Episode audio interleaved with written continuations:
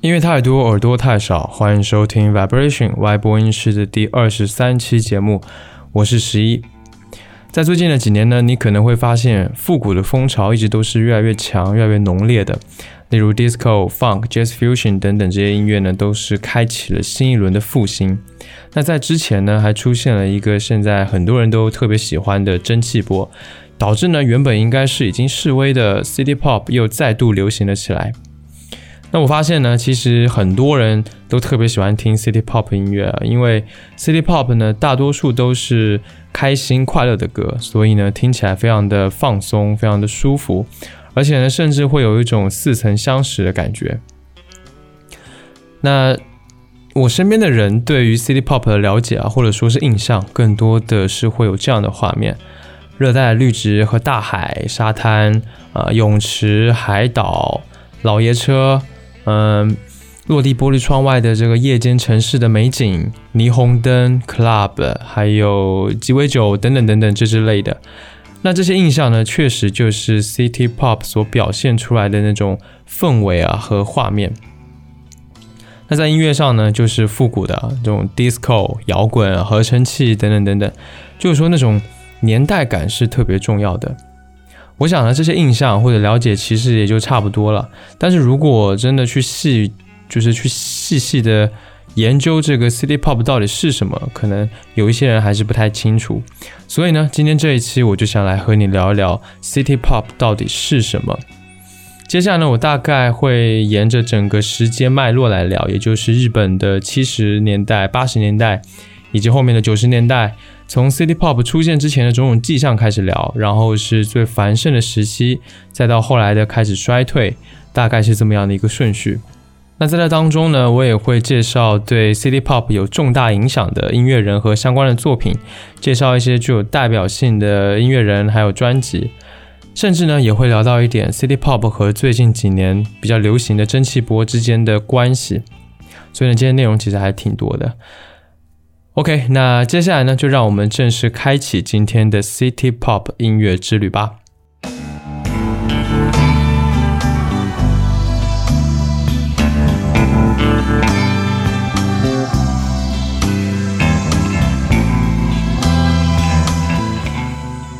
OK， 首先呢是 City Pop 的起源。City Pop 呢最早起源于日本昭和时代的黄金时期，也就是大概在1970年左右的时间。那它是由何而来？为什么出现？怎么出现的呢？在聊到那些具体的乐队和作品之前呢，我想我们先了解一下当时的历史背景。在二战过后，日本在20世纪50年代开始，政府的各种举措之下呢，日本的经济就开始高速发展，一直到70年代，并且继续的延续下去。那这个高速发展的经济呢，就带给了日本别样的繁华光景，它刺激着每一个日本人的感官。同时呢，由于开放的环境，日本呢也开始涌入了大量的现代文化艺术。因此呢，在50年代到70年代这20年之间呢，音乐也在不停的发生变化。那么在那个年代呢，有一大批音乐人其实都有着相似的生活背景。在战后的日本呢，他们以美国为榜样，在经济和文化上都吸纳了很多新的东西，也就是开启了这个全面西化的这个过程。那尤其是当时的驻日美军和一些旅美的日本人，更是在日本传播了相当多的现代流行文化。因此呢，在那一个年代生长的日本人呢，他们很自然的也受到了这些思想啊和审美的这个影响，而且呢，他们的生活也较之上一辈有更好更富足了。他们居住在城市里，他们的经济无忧，有车有房，享受着最好的生活标准。那在音乐方面呢，在50年代开始，日本的主流音乐呢，就在从这个演歌邦乐开始，向更加西式、更加美式的这个音乐来过渡，例如说爵士乐。那当时的爵士乐算是西方音乐的一个代表，它在日本就蔚然成风，尤其是年轻的一代人啊，就非常喜欢、非常青睐这个爵士乐。这一点呢，就可以从日本著名的作家村上春树的身上看到。那村上春树他有多爱爵士乐，其实大家都知道。他在读书的时候呢，就常年混迹在爵士酒吧里面，后来呢，甚至自己开了一家爵士咖啡馆。那到了60年代到60年代，西方流行音乐开始快速的发展，像灵魂乐开始走红，摇滚也开始崛起了。那在到了1970年的时候呢，灵魂乐又发展出了像 funk 这样的音乐，它的曲风呢开始快速的裂变，同时又开始不断的融合。那像例如说 jazz fusion 融合爵士，它就是爵士、摇滚和 funk 等曲风融合的结果。另外呢，还有当代 R&B、funk、new wave 和 jazz 又融合出了一种叫做 boogie 的曲风。那 jazz fusion 和 boogie 这两条线的融合呢，它都对日后 city pop 潮流的形成呢有非常大的影响。再来是70年代，在70年代呢，日本的摇滚已经是在英文翻唱的阶段了，已经有了比较长足的发展。可是呢，光是这样是不够的。在那个时候，从小听着现代流行乐长大的日本年轻人，他们已经不喜欢传统的那种苦情的民谣了。但是呢，西方的流行乐又不能满足他们真实的这个现实的需求，不能满足他们真正的精神需求，因为他们毕竟还是日本人嘛，他们需要有更加日本本土的东西。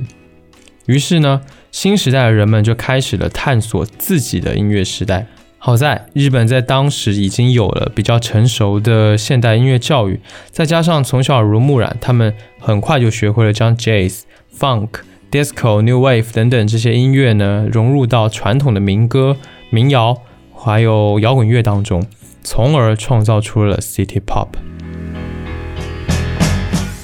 那上面说的这些呢，基本上是一个比较概括的东西。接着呢，我要来说一些更加具体的了，那就是为 City Pop 创造生长土壤的音乐人们。那下面要提到这两个名字，你肯定已经听过了，一个是细野晴臣，另一个就是山下达郎。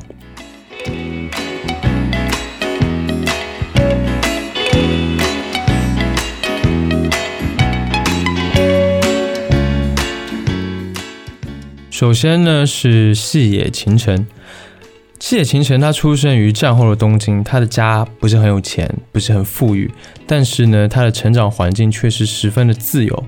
他的外祖父是一个钢琴调音师，所以呢，经常会拿一些现代流行音乐来给他听。在初中的时候呢，细野晴臣就开始疯狂痴迷于摇滚乐。终于到了1969年的时候，他和另外3个音乐人分别是大龙泳衣、松本龙还有铃木茂3个人呢，又组成了一个摇滚乐队，叫做 Happy End。 那你现在听的话会发现 Happy End 的作品呢，它其实更接近60年代的迷幻摇滚。但是呢，在当时啊，日本的摇滚乐其实还停留在翻唱英文摇滚乐的阶段。 Happy End 不想这么做，他们想要冲破这个陈规，想要打破这个日本乐坛中模仿西方摇滚的这个风气。于是在1970年他们发布了同名专辑 Happy End。 在这张专辑当中呢，诞生了第一首日语摇滚歌曲，叫做来春天。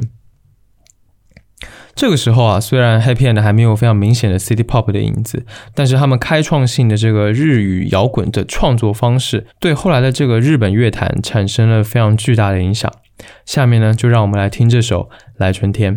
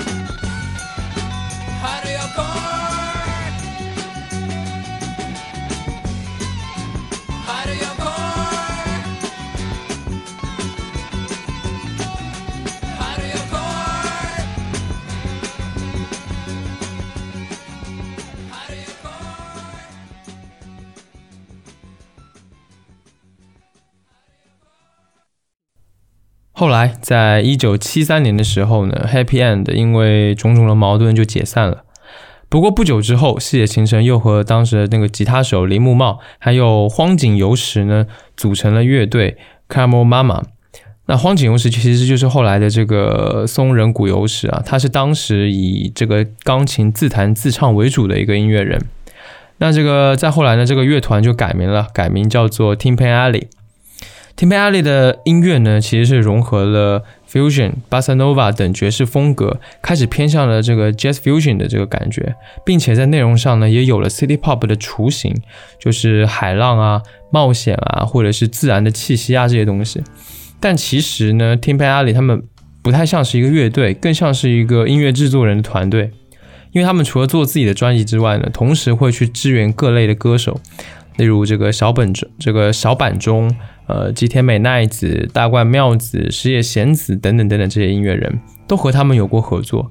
所以呢，在他们的影响之下呢，大家这个音乐呢就开始呈现出一个非常轻松而且惬意的音乐氛围。下面呢，让我们来听他们这个发行于1975年的专辑《焦糖妈妈》中的这首《雀斑女孩》。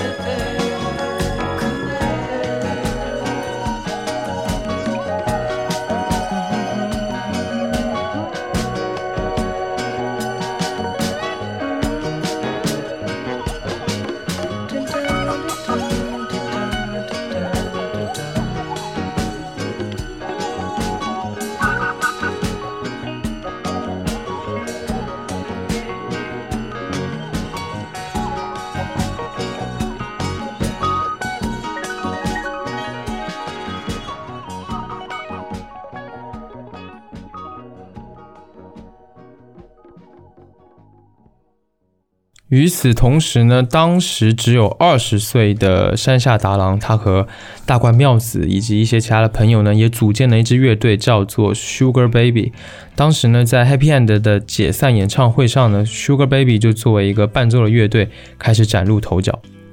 山下达郎呢，自然是大名鼎鼎了，都说他是 City Pop 的教父。那他比细野晴臣小6岁，一样在东京长大。在中学的时候呢，他开始听一些电台里放的这个现代音乐，那么这些音乐就成为了他的音乐启蒙。在他的主导之下呢 ，Sugar Baby 这支乐队，它融合了 Boogie、Funk、合唱、Soul 等等的这种风格，来做出了独具特色的融合性音乐。那么后来他们发行了一张足以载入史册的唱片，叫做 Songs。 这张专辑非常另类，它跟当时最流行的民谣啊或者是硬摇滚完全是不一样的，非常的前卫。很可惜，就正是这种独特让这张专辑受到了不少的批评和诽谤。我想可能是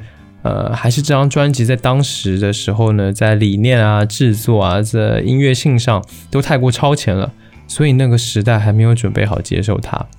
不过呢，接下来就让我们来听这张专辑当中我最喜欢的歌曲《风的世界》。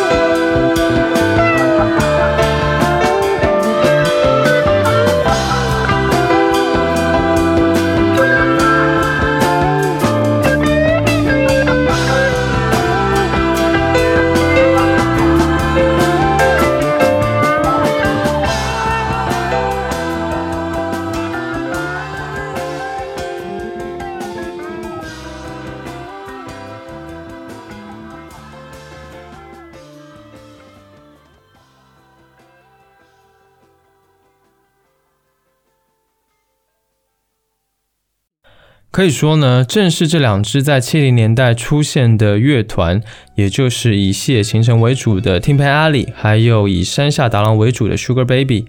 来创造了这个 City Pop。 可惜的是呢，在1976年的时候呢，两支乐队都解散了。那个 Tin Pan Alley 是因为各个成员都太忙了，各奔东西。那 Sugar Baby 呢，则是在发行了一张专辑和一张单曲之后呢，由于他们所属的唱片公司倒闭了，所以他们也就只好解散了。那么解散之后，这些音乐人都干嘛去了呢？大关妙子呢，开始了自己的独唱生涯。山下达郎呢，则连发2张个人专辑直接出道，将带有他个人风格的这个音乐继续做下去。而细野晴臣呢，则是在1978年和坂本龙一、高桥幸宏组建的 Yellow Magic Orchestra， 也就是 YMO 黄色魔术管弦乐队。那 YMO 呢，其实最大的成就还是在电子音乐上，他们开创了日本电子流行时代，带动了合成器音乐在日本的普及。那这个成就其实是一个让 City Pop 后来能够在即将到来的80年代大红大紫的一个非常重要的因素之一。有许多人说 YMO 也是 City Pop 风格的缔造者之一，但其实我不这么认为哦，因为很明显，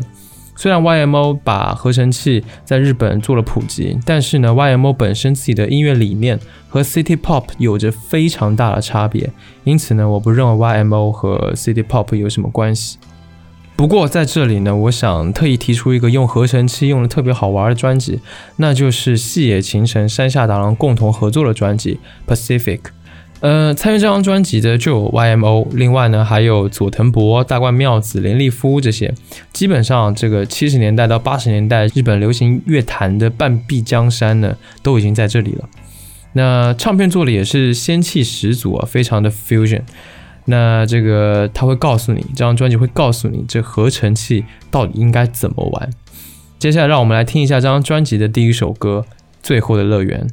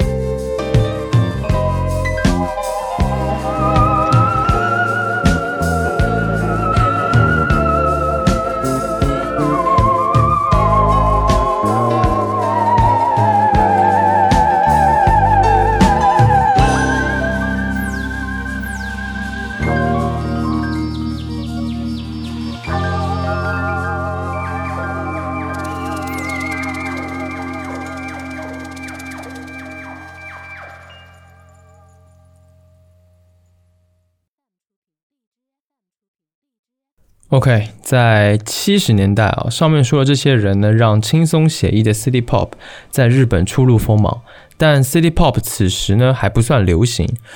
要到真正的大红大紫呢，就是要提到接下来这个充满魅力的80年代了。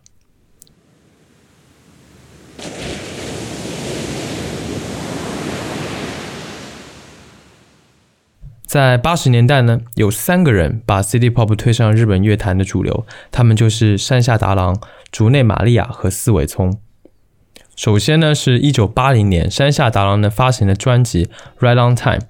这张专辑内的同名歌曲应该可以说是一首可以封顶的神作了。那这张专辑呢一发行就直接登顶了这个日本 Oricon 公信榜的榜首，正式开启了 City Pop 的时代。值得一提的是呢，这张专辑的再版专辑的封面很有意思啊。山下达郎呢，他穿着休闲西装，黄色的外套，深蓝色的领带，叉着腰站立着，做了一个内八字的动作。长发飘飘的山下达郎笑开了怀，乍一看呢，还有一点点像黄渤，真的是太欢乐了。而这张封面呢，还会和下面我会提到的竹内玛利亚的专辑 Love Songs 是情侣封面。我只想说呢，山下达郎秀恩爱的能力真的是非常厉害了。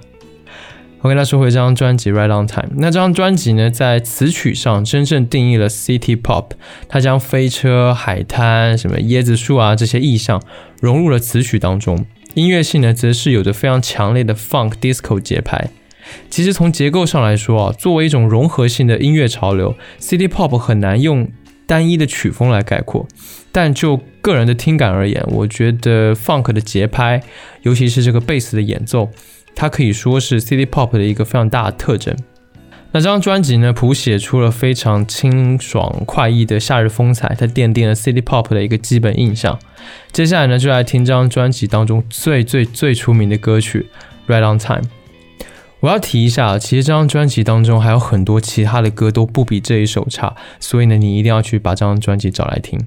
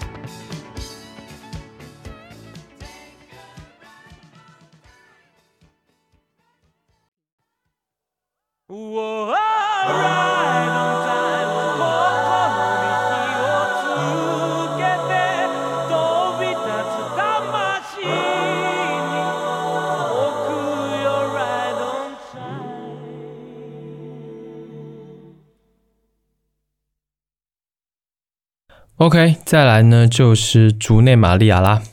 那同样是在1980年呢，竹内玛利亚她发布了专辑 Love Songs， 大卖了40万张，而其中一首不可思议的桃子派正式成为了 Oricon 的第3名。竹内玛利亚也是 City Pop 中这个历史当中非常重要的音乐人啊，要好好的介绍一下。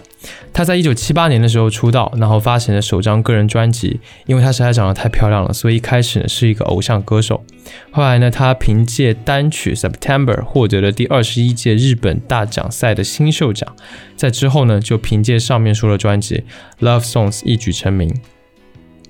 在之后呢，竹内玛利亚已经不满足于当一个偶像，他也想要创作，因此呢在机缘巧合下，公司安排了山下达郎作为他的编曲，这样子一来二去呢，他们俩就坠入了爱河，和山下达郎同居了。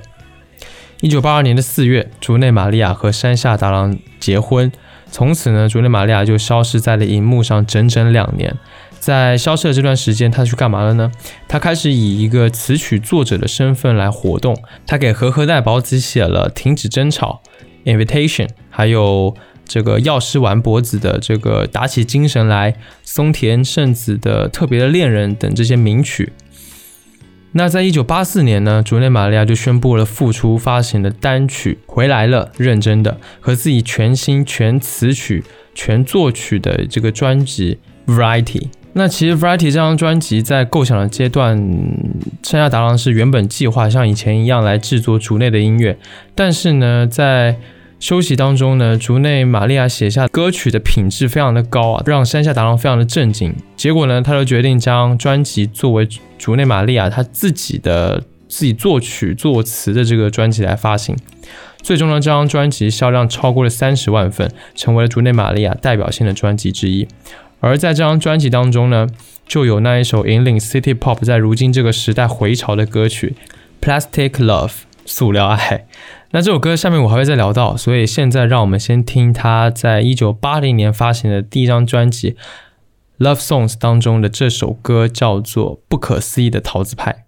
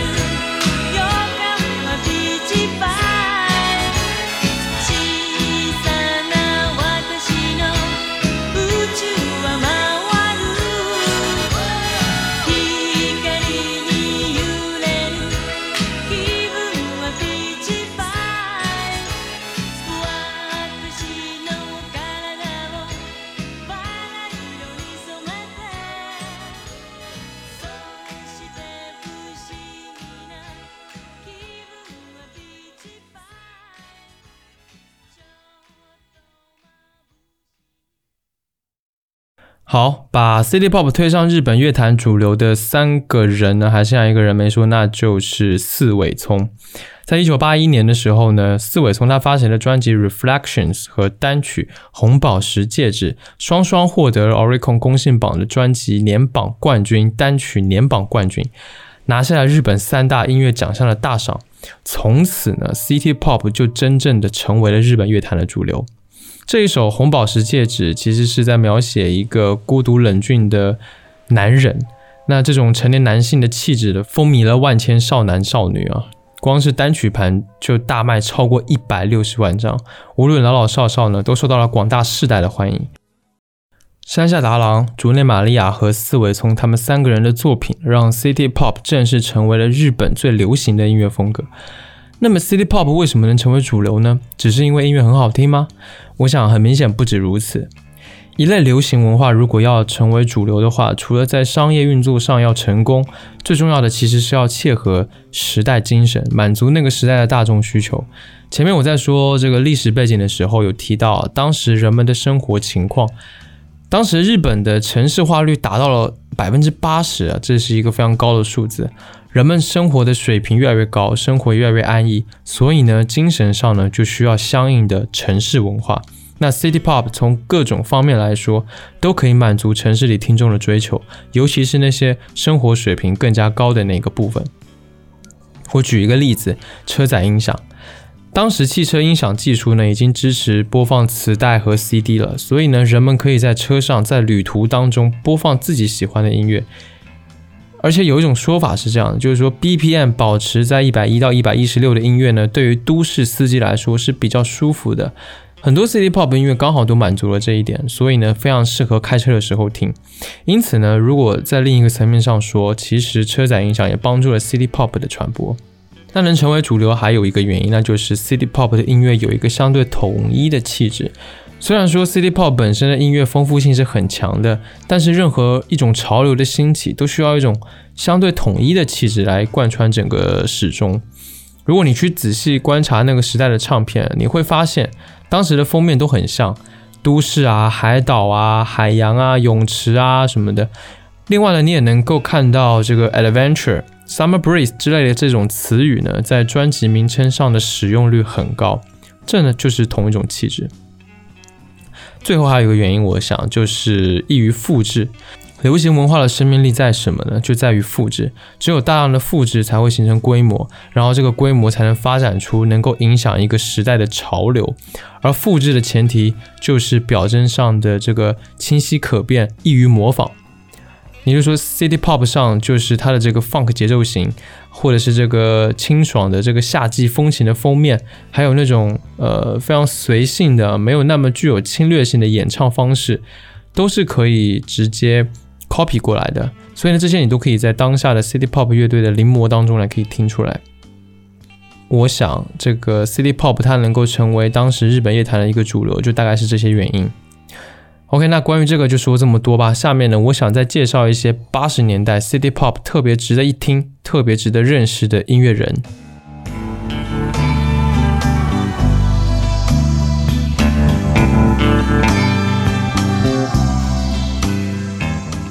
首先我想分享的是大龙泳衣。大龙泳衣这个人呢，他可以说是一个传奇了。他对 City Pop 音乐呢，也产生过非常巨大的影响。他也被称作为是日本流行音乐的起点。那他在 Happy End 解散之后呢，大龙泳衣并没有继续发布他自己的个人作品，反而是转去制作广告歌曲，这对当时的创作歌手来说是一条非常不寻常的路。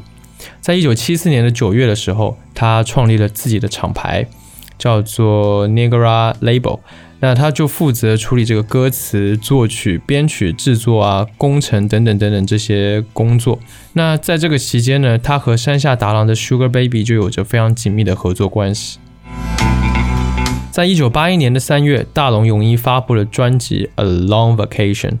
尽管这张专辑一开始的销量表现是比较疲软的，但是呢，它的销售额是在逐渐增加的。最后在夏季的这个 Oricon 排行榜上名列第2，一年就销量超过了100万张。那这张专辑的 Long Vacation 其实是他最受欢迎的专辑了，他几乎定义了整个80年代 City Pop 的唱片封面。那这张唱片的封面出自于插画师永井博，永井博设计的这个专辑封面跟歌曲的内容可以说是相得益彰，蓝天、泳池、棕榈树，非常直接明显的这个高对比度，这样子的封面设计呢，后来就成为了 City Pop 的标配。而这张专辑在隔年诞生 CD 唱片的时候呢，被选入为 CD 再版发行，成为了世界上最早的20张 CD 唱片之一。接下来呢，来听这张专辑的歌曲《在加那利群岛》。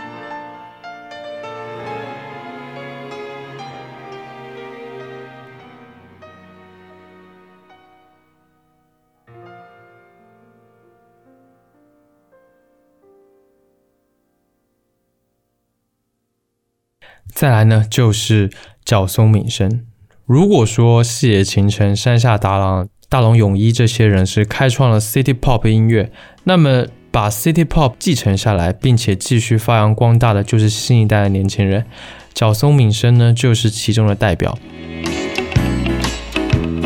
小松敏生在6年级的时候，小学6年级的时候，他听到了 Happy End 的音乐之后呢，便一发不可收拾的迷恋上了他们。在中学的时候呢，他要追寻这个细野的脚步，继续痴迷于 Tin Pan Alley 的音乐。他其实深受这个细野晴臣这一辈音乐人这个融合音乐理念的影响。在中学之后呢，他组了一支乐队，尝试自己创作音乐。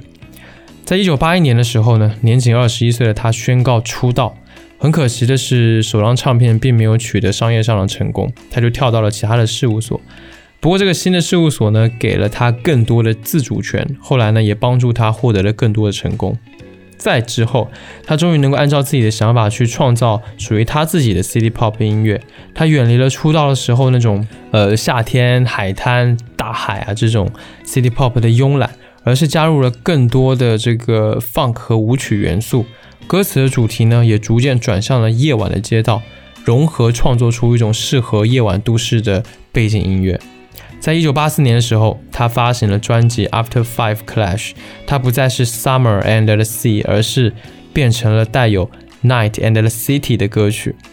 那这张专辑的成功呢，从此让 City Pop 被分成了两个类型，一种是以山下达郎为首的日间派，也就是以海滩、老爷车、综合夜为这个视觉印象，音乐上呢则有着海岸与沙滩的假日感，融合 R&B、Funk、New Wave、Jazz 等曲风，着重突出这个鼓机、合成器和 Funk 的这个律动节奏，还有着跳动的 Bassline、Jazz 风的吉他演奏。另外呢，就是以角松敏生为首的这个夜间派。这个夜间派呢，以演歌、传统民谣还有摇滚乐为基调，它加入了 R&B、合成器流行、disco、funk 等等的元素，以东京的夜生活为主，描绘出了猎奇的这种夜都市感，是跳舞和外出兜风的最佳配乐。接下来呢，就让我们来听这张专辑 After Five Clash 当中的歌曲《午夜女孩》。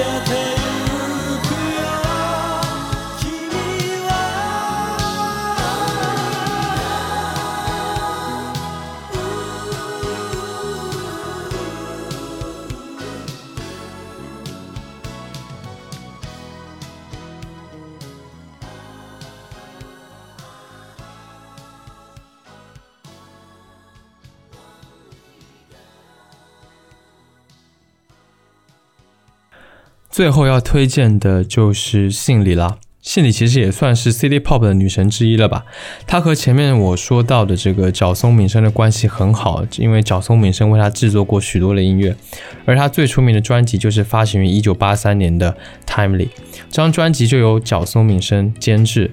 也是信里第一次打入年度销量10大的大碟。整张专辑呢，他大玩这个 Funk 加 R&B 的音乐，编曲、制作和演唱几乎没有可以挑剔的地方。虽然是1983年发行的，却有着毫不过时的精准制作。这张专辑中的歌曲 Cat's Eye 是当时动画片这个猫眼三姐妹里面的一首歌。刚好说到这，其实 City Pop 和80年代的日本动画片有着非常深的关系，这个有机会的话呢，以后我可能还会做一期节目来聊一下。下面呢，就让我们来听这一首 Cat's Eye。 1, 2, 3, 4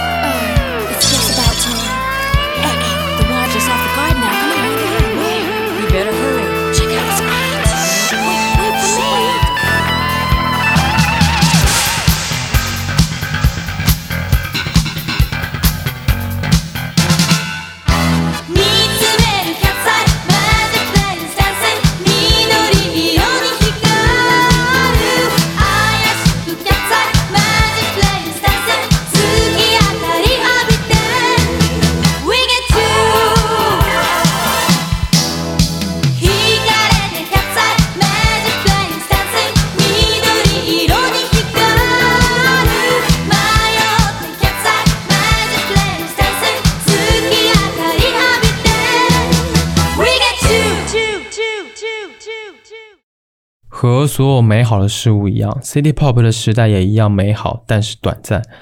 到了90年代呢，日本经济开始衰退，在1990年的8月金融崩溃，日本进入了所谓的失去的10年，而 City Pop 呢也盛极而衰。尽管我们前面说的那一大帮音乐人都还在持续创作，但是呢，主流已经不把目光聚焦在 City Pop 上，取而代之的是各种新兴的偶像还有乐队。日本呢，也从长达10年的美梦中醒来，变成了一个不那么乐观的现实世界。当然啦，从另一个角度上来说， City Pop 的衰弱也不完全是经济的原因。在音乐上，电子啊、嘻哈啊这些逐渐兴起，而 City Pop 的基础 Funk、Disco、Fusion 乃至 Boogie 这些音乐类型也已经不再是流行音乐的首选了。这其实是一种音乐演化的更新换代吧，我想。不过呢，90年代的 City Pop 也依然有非常好的作品诞生，例如前面我说到的我特别喜欢的角松敏生，也依然有着非常优质而丰沛的创作欲望和能力。再比如大龙泳衣和 Yami， 他们在90年代涩谷系音乐当中呢也有不俗的表现，但是呢 City Pop 还是退潮了。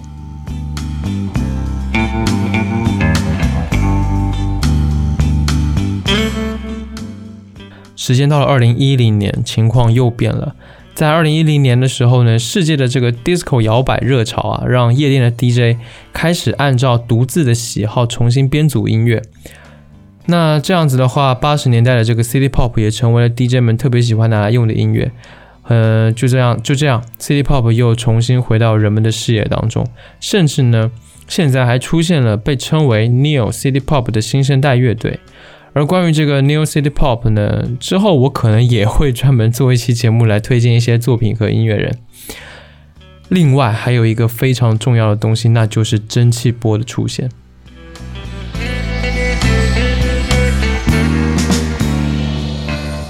我想其实有很多人是因为蒸汽波才开始接触到 City Pop 的，甚至呢还有的人他不知道蒸汽波和 City Pop 有什么差别，但其实他们完全就不是一个东西。 City Pop 是什么，我前面应该已经说的还比较清楚了。那蒸汽波呢，蒸汽波如果硬要给个定义的话，实际上我觉得它更像是一种艺术流派，而且是出现在互联网上的一个艺术流派。它包括了视觉艺术，也包括了音乐，只是说刚好在音乐的部分呢，它有很多就是采样是取自于 City Pop， 经过重新的编辑还有切片之后呢，就成为了蒸汽波音乐。这里呢就要说到前面提到的那首竹内玛利亚的 Plastic Love 塑料爱。塑料爱成为了很多蒸汽波音乐的采样对象，采样次数多到是被戏称为流水的蒸汽波铁打了塑料爱。那在2017年的时候，这首塑料爱在 YouTube 上又突然火了，把 City Pop 又重新带到人们的视野当中，那种复古年代的那种怀旧感重新又来到了我们的眼前。不过呢，到底什么是蒸汽波，这个我也没有办法在这里展开了，因为蒸汽波其实也挺复杂的。但是我在这里想要强调的是，蒸汽波和 City Pop 虽然有着还算比较紧密的联系吧，但它们却完全不是同一种东西，所以呢，以后不要再搞错了。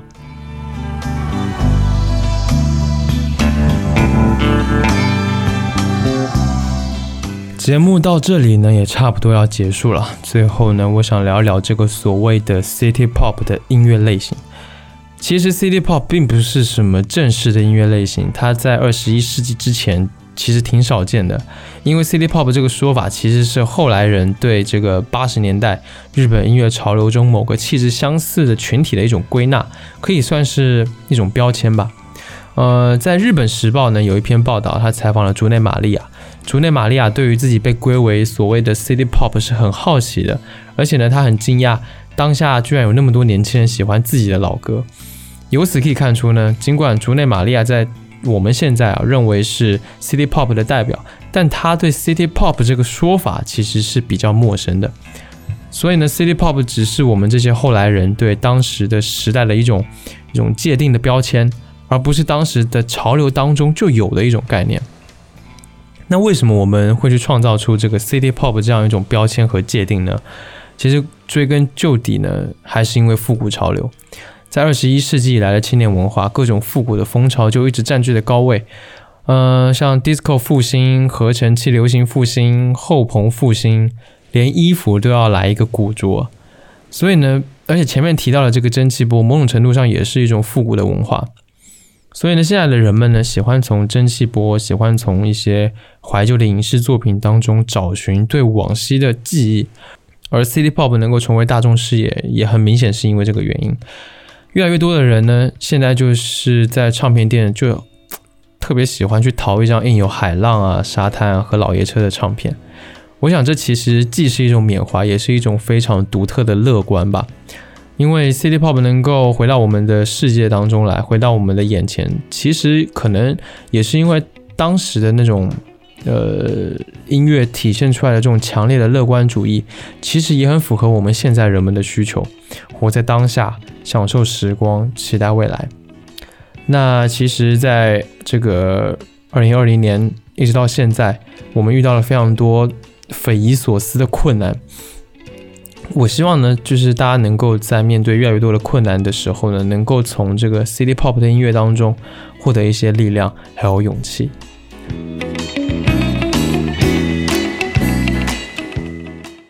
好啦，那关于 City Pop 我就说这么多啦，今天这期节目到这里也就结束了。感谢你收听 Vibration 外播音室，本节目是一档以音乐爱好者、乐迷的视角去聊任何关于音乐的一切事物的播客节目。你可以在官网 vibration-radio.com 中收听节目，另外呢，也可以在苹果的 Podcast、网易云音乐、荔枝 FM 还有小宇宙等平台搜索 Vibration 外播音室来订阅节目。不论你有什么样的感受或者意见，或者你有什么想听我聊一聊的话题，都欢迎你留言或发 email 给我。电子邮件在 show notes 当中可以看到，所有的留言呢我都会查看，并且尽量的一一回复。最后呢，让我们在一首来自角松敏生发行于1992年7月的第17张录音室专辑《按照原样》当中的歌曲《香港街灯》当中来结束今天的节目。期待下次见面，分享更多关于音乐的好东西给你。